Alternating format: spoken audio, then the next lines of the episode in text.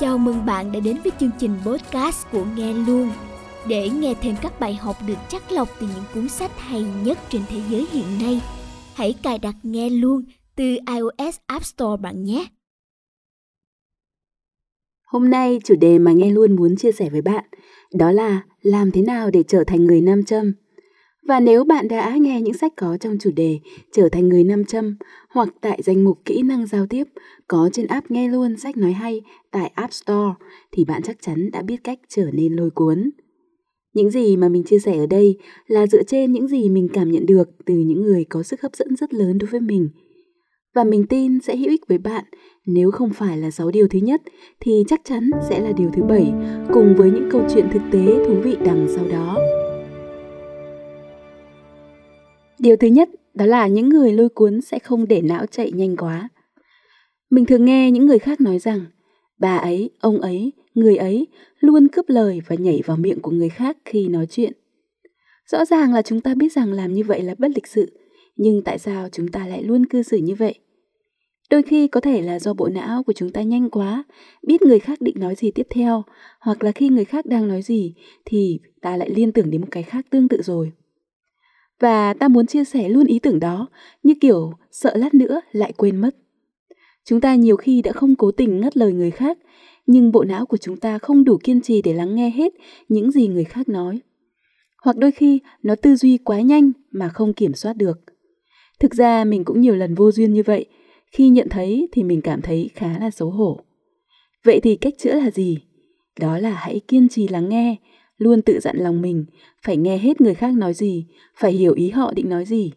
Và vì thế, chúng ta phải tư duy chậm lại. Không biết bạn đã nghe cuốn sách Tư duy nhanh và chậm của Daniel Kahneman chưa? Nếu chưa nghe thì bạn có thể nghe trên app nghe luôn nhé. Hoặc ghé qua video mình đã học được gì từ cuốn sách Tư duy nhanh và chậm trên channel nghe luôn. Qua đó, bạn cũng sẽ biết cách dành thời gian để suy nghĩ sâu hơn về những gì mà người khác nói. Điều thứ hai đó là những người lôi cuốn thể hiện sự ngưỡng mộ đối với người khác. Chắc bạn đã nghe đến câu nói này trong cuốn sách Đắc Nhân Tâm của tác giả Dale Carnegie. Nói với ai đó về chính họ và họ sẽ lắng nghe bạn hàng giờ liền. Mình thấy đặc điểm chung của những người lôi cuốn đó là họ luôn thể hiện sự ngưỡng mộ của họ đối với người khác, cho dù đặc điểm mà họ ngưỡng mộ có thể chỉ là rất nhỏ. Hầu hết ai cũng có thứ để người khác ngưỡng mộ.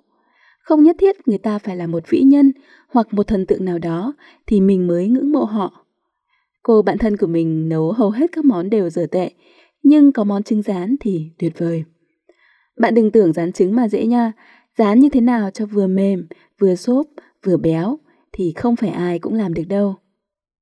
Hoặc một đồng nghiệp của mình làm việc còn không được tốt lắm, nhưng gu ăn mặc thì thật đáng học hỏi. Bạn không nhất thiết phải dành hàng giờ để nói về việc bạn thấy họ giỏi như thế nào, tuyệt vời như thế nào, nhưng bạn có thể dành tặng cho họ một lời khen vào đúng điểm mạnh của họ. Chắc chắn họ sẽ rất vui và cảm nhận sự chân thành ở bạn. Đối với những người lần đầu tiên gặp, bạn vẫn có thể khen họ dựa trên cảm nhận của bạn về họ. Chủ yếu sẽ là đối với giọng nói, ngoại hình hoặc những kỹ năng mà bạn quan sát trực quan được. Ví dụ, bạn có thể nói với họ là Chị có giọng nói hay thật. Em thấy chị nói tiếng Anh lưu loát quá. Em cũng học tiếng Anh cả chục năm mà không nói được tốt như chị. Dù bạn bày tỏ ngưỡng mộ theo cách nào, thì lời nói của bạn phải đến từ thật tâm bạn. Nếu không thì thà bạn không nói gì còn hơn, vì bên kia sẽ nghĩ rằng bạn thảo mai, giả tạo hoặc cho rằng bạn đang có ý định nhờ cậy họ gì đó. Điều thứ ba, đó là những người lôi cuốn sẽ hỏi nhiều hơn trong cuộc nói chuyện. Tọc mạch về chuyện riêng tư của người khác thì không nên, nhưng nếu người ta đã mở lời muốn chia sẻ thì tò mò hỏi thêm về vấn đề của họ cũng là một cách thể hiện sự quan tâm.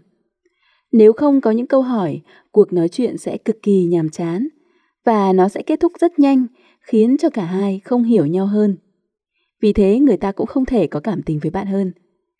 Bạn có thấy là khi ai đó tò mò về công việc, đam mê và mục tiêu của bạn hoặc bất cứ thành tích gì mà bạn đạt được thì bạn cũng sẽ cảm thấy họ dễ mến hơn không?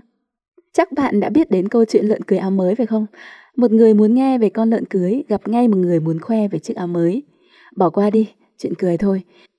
Nhưng có nghĩa là đa phần mọi người đều muốn kể điều gì đó về họ với bạn, nhưng có thể họ lại sợ rằng bạn cho rằng họ đang khoe khoang. Vì thế nếu bạn chủ động hỏi thêm, họ sẽ có cơ hội để nói về họ với bạn. Cuối cùng thì họ vừa cảm thấy bạn là người quan tâm đến họ hoặc thích họ thì ngược lại họ cũng sẽ thích bạn hơn. Điều thứ tư đó là họ không bao giờ nói về bản thân khi không được hỏi. Thực ra ai cũng thích kể câu chuyện của mình, nhưng những người lôi cuốn sẽ không bao giờ nói về bản thân nếu chưa được hỏi, vì họ biết tôn trọng thời gian của phía bên kia. Bạn thử hình dung xem, nếu bạn hỏi một người mới quen về anh ấy, một câu hỏi đại loại là Anh đã từng học ở trường nào ạ? Anh A trả lời bạn, anh học ở trường Đại học Ngoại thương. Thực ra anh cũng không thích trường này lắm, mặc dù đây là trường top của Việt Nam. Nhưng bố mẹ anh muốn anh học ở khoa danh giá nhất trường này, để ra trường dễ xin việc lương cao hơn. Trường này cũng gần nhà anh nữa, hồi anh thi lấy điểm chuẩn cao lắm và anh thi đỗ vào đây cũng thừa điểm chuẩn vài điểm. Sau 4 năm học thì anh cũng kiếm được bằng giỏi. Và cũng vẫn câu hỏi đó, anh B chỉ trả lời bạn là Anh học ở trường Đại học Ngoại thương Hà Nội. Bạn sẽ thấy ai là người lôi cuốn hơn? Có thể bạn thấy anh A là người thú vị, thú vị theo kiểu bạn có thể kể với người khác rằng hôm nay bạn đã gặp một người cực kỳ khoe khoang.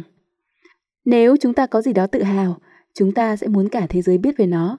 Anh A là kiểu người như thế, nhưng đa phần mọi người thường không quan tâm bạn xinh gái đẹp trai thế nào, giàu có thế nào, giỏi giang thế nào, và nếu quan tâm thì lại quan tâm theo một kiểu là kiểu ghen tị ấy. Để tôn trọng thời gian của người khác và cũng để tránh người khác phán xét mình thì người lôi cuốn sẽ chỉ chia sẻ ở mức khiêm tốn về bản thân của họ. Trong trường hợp được hỏi thêm, họ cũng sẽ chia sẻ những thông tin hữu ích cho đối phương. Chẳng hạn, vẫn là câu hỏi vừa rồi, nếu bạn tiếp tục hỏi anh B. Ồ vậy ạ, trường ngoại thương nằm ở chỗ nào anh nhỉ? Thì anh B có thể trả lời, nếu em hay đi qua phố chùa láng để tạt vào các cửa hàng ăn vặt thì đã đi qua trường Anh rồi đấy. Đây rõ ràng là một câu trả lời vừa đủ thông minh, cũng là một câu hỏi ngược trở lại cho đối phương. Và đây cũng là một câu trả lời cung cấp thêm thông tin. Trong trường hợp bạn là tín đồ ẩm thực mà chưa từng qua phố chùa láng, thì một ngày đẹp trời nào đó bạn có thể đi dạo qua để thử các món ở đây. Điều thứ năm là họ không bao giờ đưa ra lời khuyên khi không được hỏi. Sai lầm lớn nhất của hầu hết mọi người đó là đưa ra lời khuyên cho người khác ngay cả khi không được hỏi. Gần đây có một diễn đàn trên Facebook với mục đích là giúp nhau mùa dịch. Trong diễn đàn này có nhiều bác sĩ tham gia hỗ trợ tư vấn miễn phí cho người bệnh.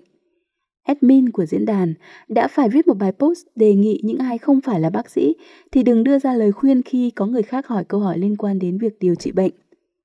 Bởi vì rất nhiều bài post mở đầu rất rõ ràng, ai là bác sĩ ở đây tư vấn giúp em việc này nhé nhưng lại nhận được cả hàng trăm câu trả lời từ những người không phải bác sĩ, khiến cho câu trả lời từ chính bác sĩ thì lại trôi đi mất.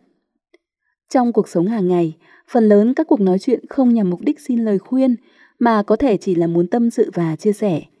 Nhưng chúng ta lại thường quá tốt bụng hoặc quá tự tin với những kinh nghiệm và kiến thức của mình, nên ta luôn đưa ra lời khuyên cho người khác khi họ chưa hỏi. Điều đó vô tình biến ta thành kẻ thích dạy đời, chứ không phải là một người lôi cuốn hay thông thái gì. Cũng có những trường hợp ngoại lệ, buộc bạn phải đưa ra lời khuyên ngay cả khi chưa được hỏi. Đó là khi bạn thân, người thân của bạn đang làm những điều gì đó mà bạn biết rằng nó sẽ ảnh hưởng không tốt tới họ. Điều thứ sáu, họ dành toàn bộ sự chú ý cho cuộc nói chuyện. Mình rất không thích những người lúc nào cũng liếc điện thoại khi đang nói chuyện với người khác, mặc dù mình cũng nhiều lúc như vậy. Có nghĩa là mình cũng không thích cả mình trong những khoảnh khắc đó. Và nhân đây, mình cũng nhắc nhở luôn cả chính mình để sửa lại tính xấu này. Cuộc sống dĩ nhiên là rất bận rộn. Cùng một lúc, có thể bạn đang phải làm khá nhiều việc. Ví dụ nếu bạn bán hàng online thì bạn sẽ liên tục muốn kiểm tra đơn hàng hoặc bạn chơi chứng khoán kiểu lướt sóng thì có khi 5 đến 10 phút là bạn muốn mở điện thoại ra xem mã chứng khoán của mình đang xanh, đỏ hay tím. Bạn thân của bạn có thể thông cảm về điều này nhưng những người mà bạn mới quen thì chắc chắn họ sẽ đánh giá rằng bạn khá bất lịch sự.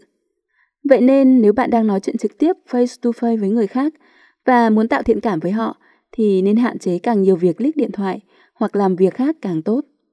Như vậy họ sẽ biết rằng bạn đang dành thời gian cho họ và họ ngược lại sẽ cảm thấy yêu mến bạn hơn.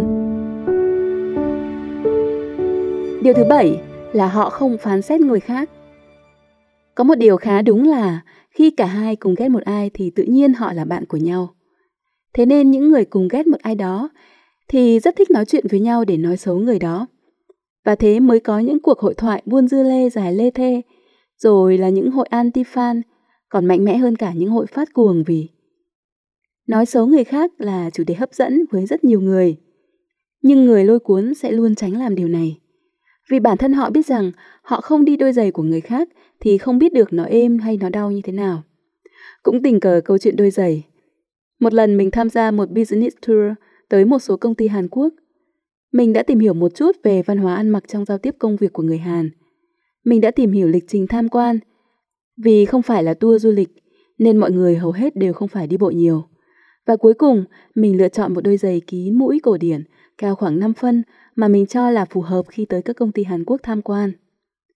Nhưng một hôm tình cờ nghe thấy hai chị đi kế bên đang nói chuyện. Một chị nói rằng, em chẳng đi được giày cao gót như vậy đâu. Một chị trả lời rằng, Ừ, cần gì phải đi giày cao gót như thế cho đau chân, cứ đi giày thể thao như mình nè. Đôi Adidas này chị cũng mua chỉ 5 triệu đồng thôi. Mình nghĩ là hai chị ấy đang nói về đôi giày của mình, hoặc là mình nhạy cảm quá. Nhưng cho dù nói về ai đi chăng nữa, thì đó cũng là một kiểu phán xét người khác. Mỗi người lựa chọn một phong cách khác nhau, vì mỗi người ưu tiên cho một mục đích khác nhau. Hoàn cảnh, sở thích, tất tần tật mọi thứ đều khác nhau, thì làm sao mà phán xét người khác được. Ví dụ như mình không có thu nhập cả trăm triệu đồng mỗi tháng như các chị ấy, nên mình chỉ chi tối đa một triệu cho một đôi giày. Và mình cũng không thể phán xét những người chỉ mua đôi giày có giá 100.000 đồng ngoài chợ.